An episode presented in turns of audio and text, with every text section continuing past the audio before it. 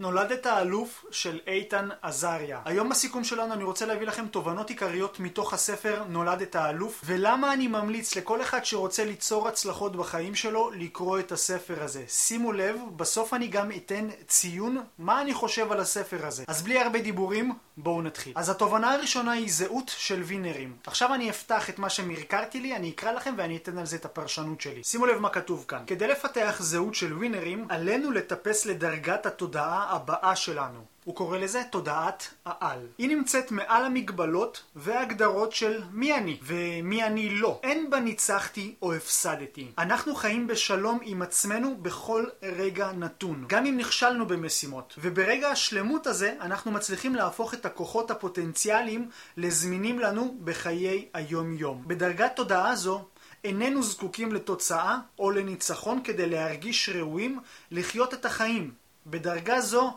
אנחנו חיים הפרדה מלאה בין האדם שאנחנו לתוצאה ולהישגים שחשבנו שמגדירים אותנו כאנשים מצליחים. שימו לב, זהות של ווינרים, המשמעות של זה, אנחנו עולים לדרגת מודעות נוספת ממה שאנחנו נמצאים כרגע. יכול להיות שכרגע אנחנו נמצאים באיזושהי רמת תודעה, כל אחד יכול להבין באיזה רמת תודעה הוא נמצא, בין אם הוא השיג את מה שהוא רוצה לבין אם הוא לא השיג את מה שהוא רוצה, ומה הוא חושב על מה שיש לו כרגע בחיים. שימו לב, ברמת תודעת העל, כמו שהוא כתב כאן בספר, אנחנו בעצם נמצאים מעל הניצחון ומעל ההפסד. זאת אומרת, כבר לא רלוונטי עבורנו הניצחון או ההפסד כי הוא לא מגדיר אותנו כבני אדם.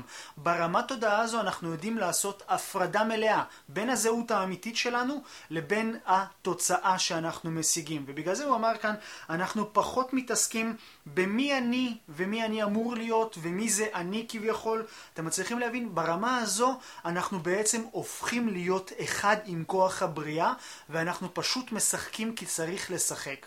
ורק אם קיבלנו את התוצאות לטוב ולרע, אנחנו מצליחים להבין מה קרה שם ולהשתפר תוך כדי תנועה, אבל עדיין לא לתת לזה להגדיר אותנו, כי אנחנו מעל ההגדרה הזו.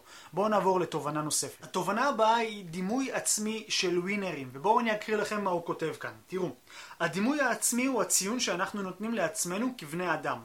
ציון שקובע כמה אנחנו שווים, למה אנחנו מסוגלים, מה אנחנו מאמינים שאנחנו ראויים להשיג ולמה. שימו לב טוב מה אמרתי עכשיו.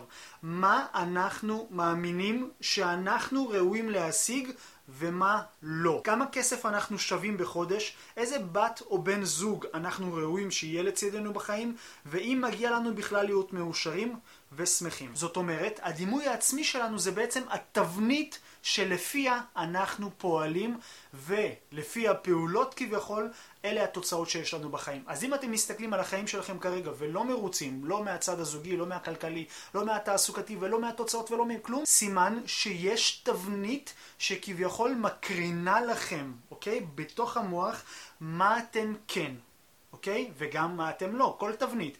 ולפי אותה תבנית שהיא מעוררת בנו רגשות, והרגשות מניעים אותנו לפעולה, והפעולה שאנחנו משיגים לטוב או לרע, זה מה שאנחנו רואים. מכירים את זה שבקולנוע כביכול מה ששמים זה איזשהו תקליט כזה, נכון? שמים איזשהו דיסק והוא מקרין כביכול על המסך את מה שהצופים כביכול רואים. אז אותו דיסק כביכול זה הדימוי העצמי שלנו, זה התפיסה שלנו כלפי העצמי.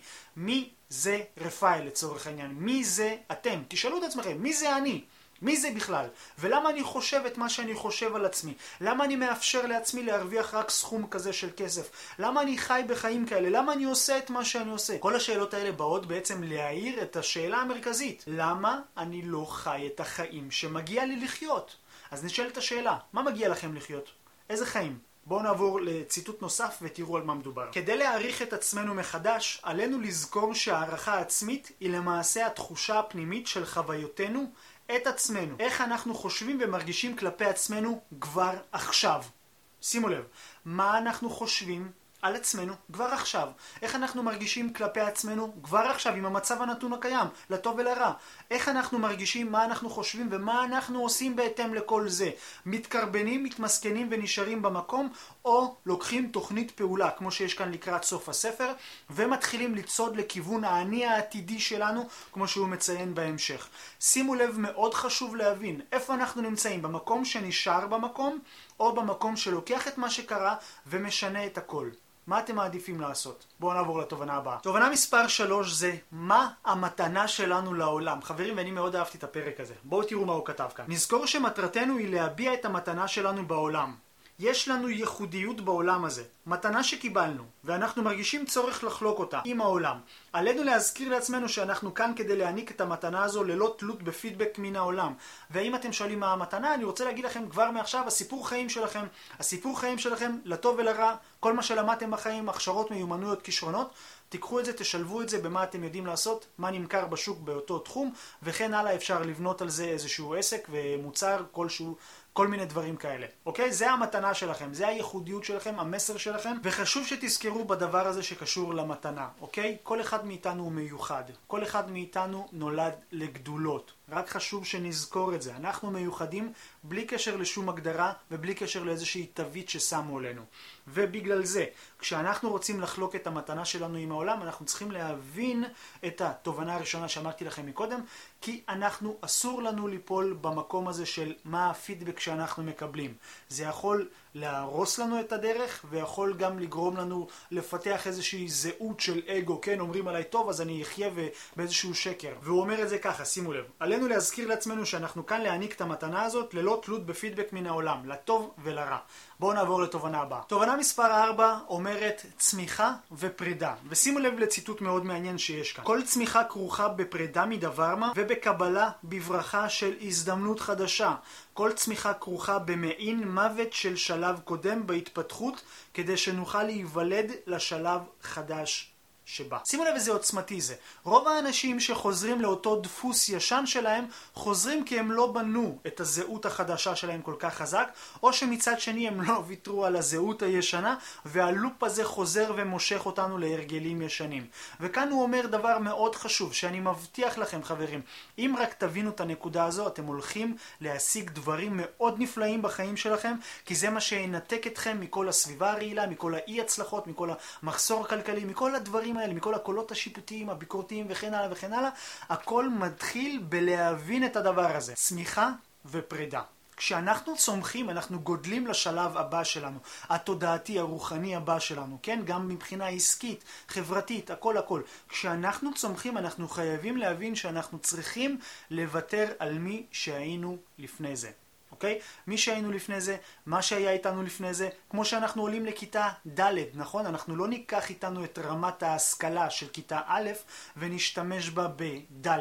כן, א' עזר לנו להגיע לד', אבל הוא נגמר באלף, אנחנו ממשיכים להתפתח. משום מה בבתי ספר זה מובן וכל כך פשוט, אבל בחיים האישיים שלנו אנחנו לרוב נשארים מאחור בגלל שאנחנו לא מוותרים על דברים שלא משרתים אותנו כיום. וכאן אני רוצה להגיד לכם חברים, תבינו, צמיחה ופרידה. בואו נעבור לתובנה הבאה. תובנה מספר 5 אומרת תוצאה עתידית, ושימו לב לציטוט שהוא כתב כאן, אלוף חושב כמו אלוף לפני שהוא אלוף, וזה כבר לחיות את התוצאה העתידית שלנו כבר עכשיו. מה אנחנו רוצים בעוד איקס אחרי הפעולה שנעשה. לחיות את זה כבר עכשיו, ואני יודע שזה קשה בטירוף, אבל הספר הזה מנחה אותנו לעשות את זה צעד אחר צעד, קודם כל מהדרגה הכי פשוטה, בהבנת הדברים הפשוטים, ואז יש תוכניות פעולה וכן הלאה, אבל שימו לב, אה, אני רוצה לתת לכם כמה ציטוטים שנרגרתי כאן, אה, הוא כותב ככה, ידיעה היא יכולתנו לחוות ניצחון עתידי בזמן הווה. ממש לדעת שנצליח לפני שהדבר קרה בממד הגשמי. והוא נותן כאן המון דוגמאות על ספורטאים ואנשי עסקים מצליחים וכן הלאה, שהם חיו את ההצלחה שלהם עוד לפני שהם הוגדרו כאנשים מצליחים. וזה mindset מאוד עצום להיכנס אליו, לחיות אותו ולחוות אותו כבר כשאנחנו כביכול פשוטי עם או אנונימיים, זה מאוד קשה, כן? בספר לצורך העניין מדע התעשרות, הוא אומר משהו מאוד דומה לזה, הוא אומר עליך לחשוב מחשבות של אמת. אל תיתן למה שאתה רואה בחיים שלך כרגע להגדיר את מי אתה מסוגל להיות בעתיד כביכול שאתה מתכנן לך דרך הלוח חזון וכן הלאה. אל תיתן לזה להטעות אותך, תמיד תחשוב מחשבות אמת. ומה עם המחשבות האמת? זה שאתה הוא אור אין סוף. באת לכאן לחלוק את הידע שלך ואת התובנות שלך ולעבור שיעור בחיים האלה. אתה הוא האור אין סוף, אתה הוא צינור השפע. וגם אם אני אגדיר את זה עכשיו, זה עדיין יהיה לא כל כך נכון, כי אין הגדרה למי שאנחנו. אתם מצליחים להבין את הנקודה הזו? תמיד לחשוב מחשבות אמת. בואו נעבור לציטוט נוסף שמרקרתי כאן. כדי לייצר תוצאה עתידית, עלינו להבין שאין דבר כזה עתיד. מאוד קשה להבין את זה, אבל חייבים להיכנס לתפיסה הזו. עתידנו הוא מי שאנחנו היום. שימו לב מה אמרתי? העתיד שלנו הוא מי שאנחנו כיום. ולכן, משימתנו היא להתיידד כבר עכשיו, עוד לפני שהצלחנו, עם תחושת ההצלחה העתידית שאנחנו רוצים לעצמנו. עלינו לחוות את התוצאה העתידית, החשיבה היא מהראש, החוויה היא מהלב. וכשליבנו חש משהו חזק, אנחנו נתונים בתחושת ידיעה. אנחנו שלמים עם עצמנו ופועלים באומץ, בעוצמה, באסרטיביות ובתשוקה בלתי מתפשרת. ביום יום שלנו, שימו לב מה אמרתי עכשיו, כשאנחנו מבינים שהעתיד שלנו הוא עכשיו, אנחנו משחקים כביכול עכשיו ועושים את הפעולות העסקיות, החברתיות וכן הלאה, כאילו אנחנו חיים את המחר. יעני, אבל בואו נשכח מזה שכאילו אין מחר. כל היום שלנו זה העתיד. יש לנו רק את עכשיו. וזה משהו מאוד עצום להבין את זה, ובגלל זה אני רוצה להגיד לכם שעד לכאן היה הסיכום שלנו, ואם אתם כל כך אהבתם את הסיכום ואתם רוצים חלק 2 של הספר הזה, שאני אסכם לכם אותו עוד, תכתבו לי כאן בתגובות. אם יהיו תגובות ויהיה הענות לזה, אני אכין לכם עוד פרק של מה שיש כאן. כל מה שאמרתי לכם חברים זה רק קמצוץ קטן, מאוד קשה לסכם ספר עם תובנות כאלה גדולות חברים. מאוד קשה, אני אפילו לא הגעתי לחצי שלו בתובנות האלה, אני רק אומר לכם. בחצי השני שלו הוא הלכה למעשה למעשה נכנס לכל הדבר הזה שנקרא האני העתידי ואיך בפעולות פשוטות אפשר לחיות את התוצאות שאנחנו רוצים להשיג בחיים שלנו. אז בואו נעבור לפינת הציון של הספר. חברים, אני רוצה להגיד לכם ש... הספר הזה קיבל 10 מתוך 10 כי אני מאוד אהבתי אותו. חברים, אני מאוד אוהב את התפיסה של איתן עזריה. אני גם רוצה לארח אותו בפודקאסט שלי, אוקיי? בפודקאסט של מועדון סיכומי הספרים. כי אני מאמין שהתובנות שיש לו פשוט משנות חיים, חברים. התובנות שיש כאן הן כל כך חשובות, ואני יכול להגיד לכם אפילו שהספר הזה נכנס לספרים הכי טובים שקראתי בארץ. יש כמה בודדים שאני יכול להגיד עליהם שהם הכי טובים בארץ, זה אחד מהם. בתחום של ה... mindset, מנטליות, אה, הצלחה, הגשמה וכן הלאה. ספר מאוד מומלץ. ועכשיו חברים אני מזמין אתכם, אם אתם רוצים להעמיק אוקיי? וללמוד יותר לעומק, מעבר לסיכום הזה. איך לחיות ב mindset של ווינרים ומצליחים, אני מזמין אתכם לצפות כאן, בסרטון הזה. ואם אתם רוצים ללמוד על תודעת שפע ו mindset של יצירת שפע, צפו בסרטון השני, בנוסף כאן. יאללה חברים, אל תשכחו לכתוב לי כאן בתגובות האם אתם רוצים חלק ב', ושוב, אני ממליץ לכם על הספר הזה. יאללה חברים, כאן איתכם רפאל אגודאי ואנחנו נתראה בפרק הבא. להתראות.